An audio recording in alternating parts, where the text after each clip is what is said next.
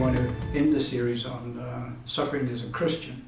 And uh, just briefly want to touch on today's topic of um, how we are actually meant to deal with suffering. And just a brief recap in the previous teaching, we looked at why it is that God our Father deems it necessary for his saints to suffer in this life. And we saw that there are three main reasons why. And the first reason being that our Lord wants to teach us obedience. And we can only learn obedience by the things which we suffer. For we saw that our Lord Jesus Christ Himself, though He was the Son of God, He learned obedience by the things which He suffered. And then we saw that um, God the Father um, in, would be able to reward us in eternity depending on our level of obedience that we are prepared to subject ourselves to in this life. And obviously, suffering is the, the catalyst, not the catalyst, the vehicle that the Lord uses to uh, test our obedience in this life. So, our rewards, eternal rewards, um, are found, founded really on the suffering that we endure in this life. And then we also saw that uh, wrath is um, part of the reason as to why the saints suffer in this life, because God the Father then is able to pour out his wrath on those who persecute his saints. And so today, as I said, I just briefly want to touch on the topic of how we're meant to deal with suffering. And then we'll close off this series um, on, uh, from, on today's message. And so the passage of scripture that I'd like to open up with today is in Hebrews chapter 12, verse 2. The scripture says, Looking unto Jesus, the author and the finisher of our faith, who for the joy that was set before him endured the cross, despising the shame, and has sat down at the right hand of the throne of God. And so, as we've said all through this series, and we'll continue to say that, um, in everything we look at Jesus Christ our Lord. And this passage of Scripture is very clear, saying, looking unto Jesus, the author and the finisher of our faith. And so, with dealing with how we are to um, deal with suffering and to explore that uh, topic, we look at our Lord Jesus Christ. And we see that it's because of our Lord focusing on the prize that our Lord was actually able to endure the cross that he went through and the suffering that he endured. The scripture says, who for the joy that was set before him endured the cross. And so our Lord Jesus Christ, when he went through his suffering, and obviously we have discussed the fact that our Lord went through suffering his entire life. Um, but he always had an eternal perspective on his suffering. And so, if we're going to endure the suffering that we are subjected to in this life, we must look at uh, how our Lord did it.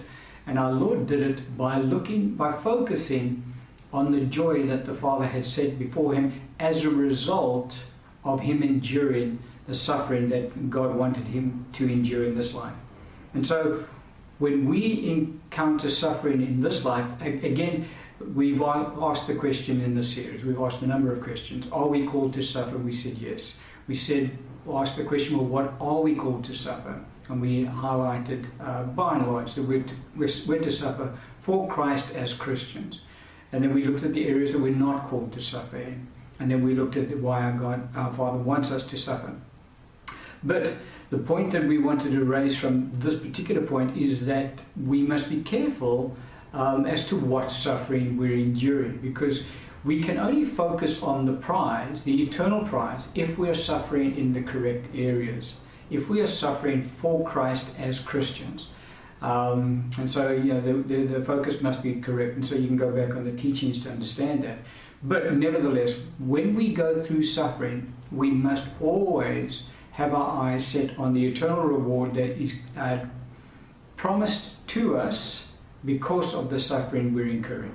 And so, our Lord Jesus, that, that's what sustained him when he went through his suffering. For the scripture is very plain who, for the joy that was set before him, endured the cross. And so, Jesus, who you know was the ultimate, ultimate man, um, was able to endure his suffering because of that mindset that he had, that he, uh, for the joy that was set before him, for the reward, in other words, that God had set before him he endured the cross. And so we have to have that same mindset in that we focus our attention on the eternal reward that we will receive for this light affliction the scripture talks about that only lasts for a very short period of time. Now, I know when we go through the suffering itself, it seems like that period of suffering is not such a short period of time. But in contrast to eternity, um, it's an extremely brief period of time. And so that's the, the mindset that the Christian needs to have. That's the mindset our Lord has had, and that is the mindset we need to follow his example. Another example is the Apostle Paul. Um, he wrote about a, the, the same kind of thing in Philippians chapter 3, verse 8 to 14. He said, Yet indeed I also count all things loss for the excellence of the knowledge of Christ Jesus my Lord, for whom I have suffered the loss of all things, and count them as rubbish that I may gain Christ, and be found in him, not having my own righteousness, which is from the law, but the, which is that, sorry, but that which is through faith in Christ, the righteousness which is from God by faith, that I may know him and the power of his resurrection and the fellowship of his sufferings being conformed to his death, if by any means I may attain to the resurrection from the dead. Not that I have already attained or I am already perfected, but I press on, that I may lay, lay hold of that for which Christ Jesus has also laid hold of me. Brethren, I do not count myself to have apprehended, but one thing I do, forgetting those things which are behind, and reaching forward to those things which are ahead, I press toward the goal for the prize of the upward call of God in Christ Jesus. And so um, the Apostle Paul, you know, outside of obviously our Lord Jesus Christ's suffering, um, from the from scriptural accounts, from what we see, uh, I think he suffered more than all of the, the New Testament saints that we uh, are, are given accounts of in Scripture. In all of that, the Apostle Paul sets his mind on the goal of the, the upward call of, of um, the prize uh, in Christ Jesus. He says, I press toward the goal for the prize of the upward call of God in Christ Jesus. And so he suffers everything. He says, I have suffered uh, the loss of all things and I count them as rubbish and I forget those things. So he just blotted all of that out of his mind and he focused on the prize. And so the Apostle Paul had also learned that in order for one to be able to endure the suffering that we incur in this life, we have to be focused on eternity. We have to be focused on the eternal reward that the suffering will produce for us. Otherwise, the suffering becomes almost unbearable. Um, because what is the point of just incurring suffering? There's no point to it at all unless we can look at the eternal reward that He set before us. That it, as a result of our suffering for Christ in this life, we can expect great reward in eternity. And so that is the mindset that Christians must have when we incur the right type of suffering. I'm talking about suffering as a Christian for Christ. Then we can focus our, our attention fully on the prize that is laid before us, the eternal prize that is laid before us in heaven. And that is where our focus must be when we go through the suffering uh, that we do incur in this life. Another aspect of how we deal with suffering in this life is we're actually meant to deal with it through rejoicing. And we can pick up our Lord Jesus' teaching on that issue in Matthew's Gospel, Matthew chapter 5, verse 11 and 12. Our Lord speaking about the subject, and He says, Blessed are you when they revile and persecute you and say all kinds of evil against you falsely for my sake. Again, look at what type of suffering our Lord is referring to here. He's talking about when people revile us and persecute us and say all kinds of evil against us falsely for what? For His sake. And so the, the, the, the Christian suffering is very specific. It has to be centered around Christ. And so we suffer for Christ. Now, Lord says to us, when this does happen, we're blessed. And then this is the attitude he says we should have. Verse 12 Rejoice and be exceedingly glad, for great is your reward in heaven. For so they persecuted the prophets who were before you. And so, in, in, there is nothing in, in, in the natural, there's nothing joyful about suffering. It is not a joyful experience at all. That's why it's suffering. But our Lord Jesus teaches us that when we encounter the uh, legitimate suffering, again, it's all centered around Christ. When we encounter that type of suffering, we our, our attitude, in fact, should be one of joy. He says, rejoice and be exceedingly glad. And so, you know, say, Lord, you know, that's kind of a weird uh, doctrine to teach. We're going through stuff that is actually painful and hard to endure, and yet you're telling us when we go through that, we should actually be rejoicing and we should be exceedingly glad. Again, the Lord puts it into perspective by telling us, For great is your reward in heaven. And so there's the eternal focus again. The focus on the eternal prize that is laid up in heaven for the saint who is subjected to suffering for Christ in this life. And that is why our Lord teaches us that when we are subjected to that type of suffering, to godly suffering, that we can rejoice and we should be exceedingly glad. Why, Lord? Because of the great reward that has been stored up for you in heaven. Because uh, God is counting us worthy to suffer persecution for His Son. And so it's very important for Christians to have that mindset with, when it comes to the legitimate suffering that Christians go through. Um, and that's the, the mindset that our Lord asked us to have and instructed us to have and explained to us why we should have that mindset. And so, in the natural, that's impossible. But in the spirit, all things are possible. With God, all things are possible. And so, from a spiritual point of view, it is very possible for Christians to react in that manner. Let's look at an example that just the two examples come to mind, but we'll look at the one now, um, where we can actually see that actually happening. What our Lord spoke about when He said, when you get this type of uh, persecution, rejoice and be exceedingly glad. Look at this Acts chapter 5, verse 40 and 41. The scripture says, And they agreed with him. Uh, and when they had called for the apostles, when they say they agreed with him, what had happened is the apostles were uh, had been pulled before the Jewish council. And they actually wanted to kill the apostles because they had been preaching the, the gospel. And so uh, the, one of the teachers, Gamaliel, he, t- he stands up and he tells them to put the apostles out, uh, outside of the, the, the, the room. They take them out, and then he counsels the elders, the Jewish elders, and he says, "Guys," and he gives them a bit of a speech, and he says, "Don't, you know, leave these guys alone because you don't know what's going on. You don't know if this is God or if this is not God, and if you go against it, you might be going against God." And so reluctantly, the scripture says, and they agreed with him. Um, so they agreed with him that they weren't going to kill the apostles, but the compromise was that they were going to beat them. And so that's where, in context, when it says, yeah, and they agreed with him, that's the elders agreeing with Gamaliel's suggestion. And so let's read the passage again. And they agreed with him. And when they had called for the apostles and beaten them, they commanded that they should not speak in the name of Jesus and let them go. Now look at this reaction, verse 41. So they, the apostles, departed from the presence of the council, rejoicing that they were counted worthy to suffer shame for his name. And so that's the exact attitude that Jesus taught his apostles when he was with them on the earth. He said, Guys, when this kind of persecution comes your way, Rejoice and be exceedingly glad, for great is your reward in heaven. And that's exactly what these apostles did because they recalled what Jesus had taught them on the subject. And so the scripture says, so when they departed, they rejoiced that they were counted worthy to suffer shame for his name. Now, that's another indication to us that not all Christians will incur this type of suffering. We have, have dealt with that previously in the series thus far.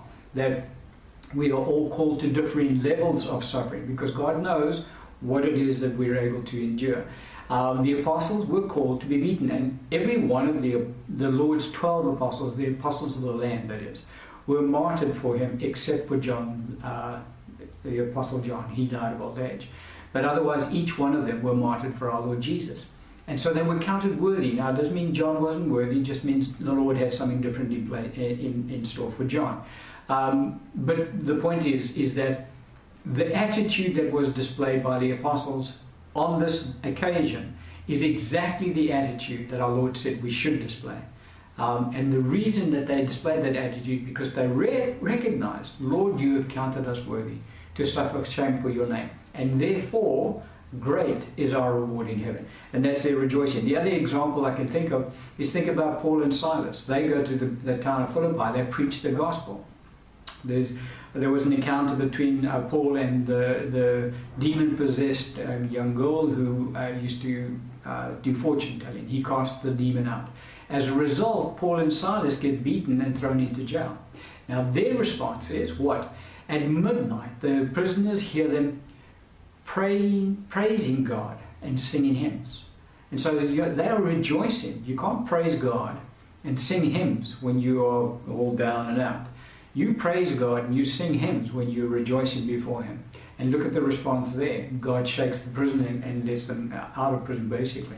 But the point is, is that their response was that of, of, rejoicing because they had been counted worthy to suffer shame for the name of Jesus. They had just been beaten with rods and thrown into jail. Same kind of uh, persecution that the apostles occurred, uh, incurred in, on this account that we just read. And so, on both accounts, you have the Lord's disciples responding in the manner that Christ told us to respond. And the reason we can do that is because we focus on the prize. That which, because when this type of suffering occurs, and any kind of reviling as a Christian occurs in our life, it's because God has deemed us worthy to, to um, incur that suffering. And so that's why we should rejoice. Because God, because God has counted us worthy, God has now laid up in heaven great reward for the saint that goes through that type of suffering. And so that's the, the second. So um, the, the, the, the, first attitude is we must focus on the prize. The second attitude we must have, we're talking about how to deal with suffering in this life, is that we must rejoice. We must actually rejoice knowing the reason why we're suffering. The only reason we're suffering this way is because God has counted us worthy of that suffering. And the only reason that God counts us worthy is because He is now uh, laid up in store for us a great reward in heaven. And then the last attitude that we need to have when we go through suffering is that of endurance, um, because there is suffering does require endurance. And again, we can look at our Lord Jesus Christ in this in this um, example. Hebrews chapter 12, verse 3. The scripture says, For consider him, talking about Jesus, who endured such hostility from sinners against himself, lest you become weary and discouraged in your souls. Our Lord did say to us in Mark 13 13 that he who endures to the end shall be saved. And so suffering does require endurance. And we're not to become weary and discouraged when we go through periods of suffering. And we're to look at our Lord Jesus and the scripture says, who endured such hostility from sinners against himself. Now, don't forget, we're talking about the fact that our Lord Jesus, we've seen it in the series so far, our Lord Jesus incurred suffering all of his life. Uh, he incurred tremendous suffering, far greater than anything else, at the end of his life when he went to the cross.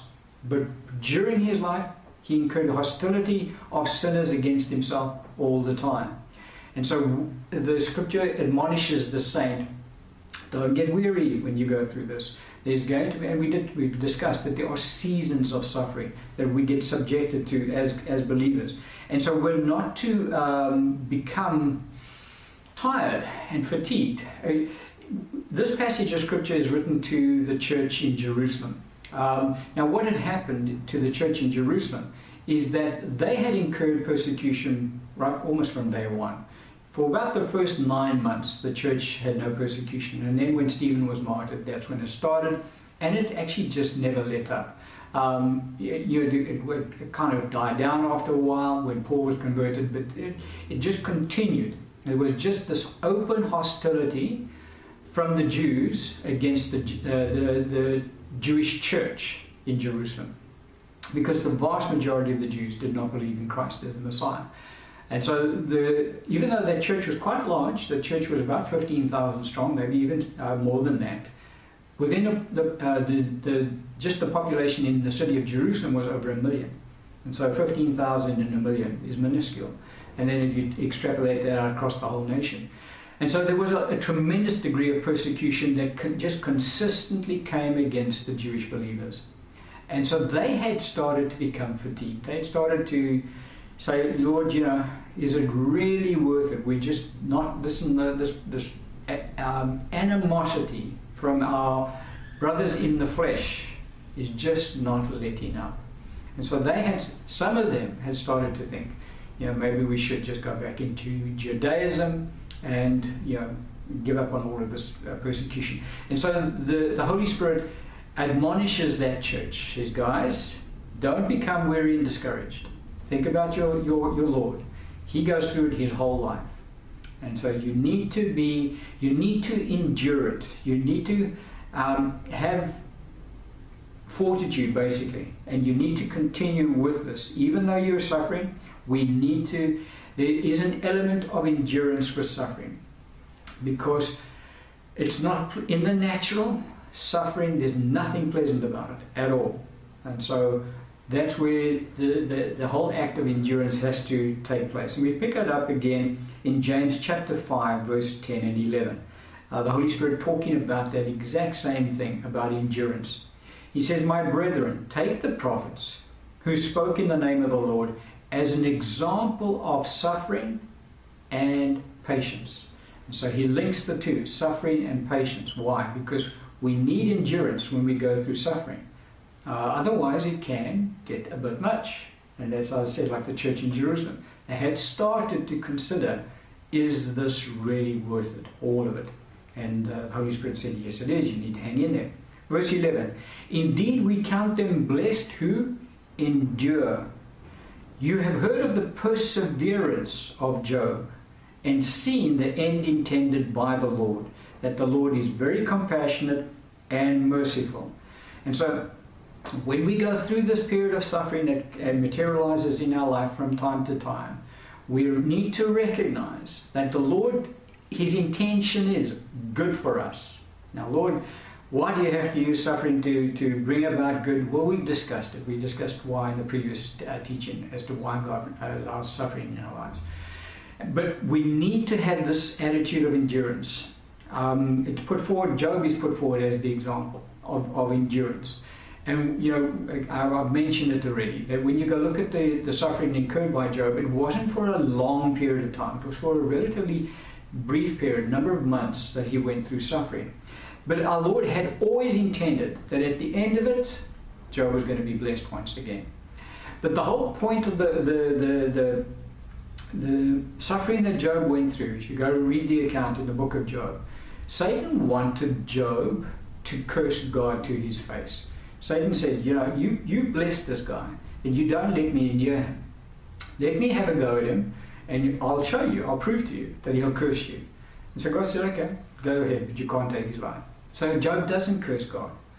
Now, right at the outset, um, even been, no, I might get my timeline wrong. Anyway, so God says to, to Satan, see, this guy's still uh, sticking to his integrity. So Satan then ups the ante. He says, all right, but let me have a go at his body. Because, you know, a skin for skin man will do anything to uh, protect his, his, his, his physical life. So the Lord said, okay, you can have the go at his body, you can't take his life. And so uh, Satan puts then um, boils, and boils are really painful, and he put boils all over Satan's, uh, all, over, all over Job's body. And so, you know, Job goes through that as well. But Job stays faithful to God because all the time Satan is saying, Watch this. If I get to do this to him, he'll curse you. If I get to do this to him, he'll curse you. And Job doesn't do that. He never curses God. He complains. he can't understand why he's going through it. And you know, he says, Lord, I really served you as faithfully as I know how. Why is this happening to me? But anyway, we're not going to, that's the kind of the gist of his, his complaint. But he never does what Satan wanted him to do. He never once curses God. However, that's not what his, his wife does. In Job 2 9, she, so it's right up front, right in the early uh, stages of Job's um, suffering. She counsels Job to do exactly what Satan wanted Job to do. She counsels him. She says, curse God and die. And so uh, that's, uh, she, she gave in straight away. I mean, Job doesn't do that to all of it. He keeps faithful to the Lord. But she doesn't. She her, her counsel is you just curse God and die. And so, you know, if she tells her husband to do that, believe you me, she did that.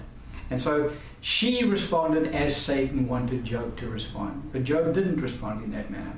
And so she didn't endure the suffering that uh, they went through. And, but Job did. Now, what is very interesting about the, the, the account in Job, because God did at the end of it restore Job completely and d- gave him double what he had before. But it's around the, the children of Job that we pick up some interesting aspects to this whole suffering, um, endurance that went, uh, Job and his family went through, and that his wife also went through. Prior to this whole thing occurring, Job had seven sons and three daughters. They were killed. Satan killed them. Uh, he used a tornado to do that. Now, when they went into this period of suffering, they were both at a very old age. Um, Job 32 6, we pick it up, that they were really old. Now, at the end of Job's suffering, God rest- not only restores everything to Job, but he, he, to Job, but he doubles up on it.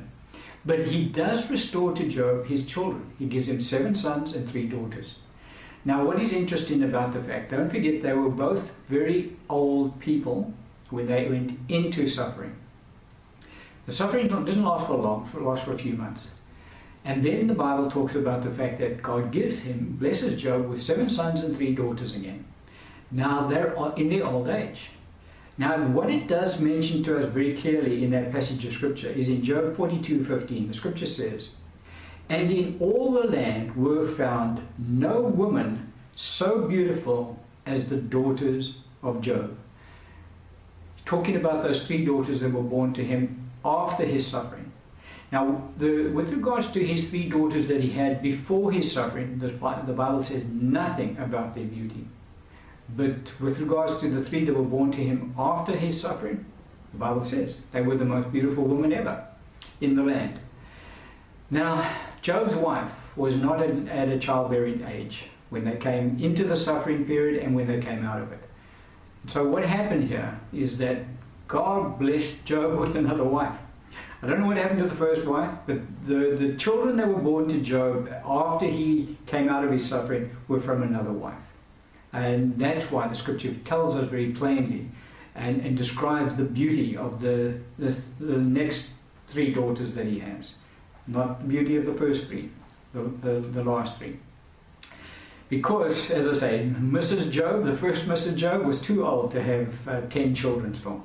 Um, think about Sarah, she, she, managed to just have uh, Isaac, and that was it.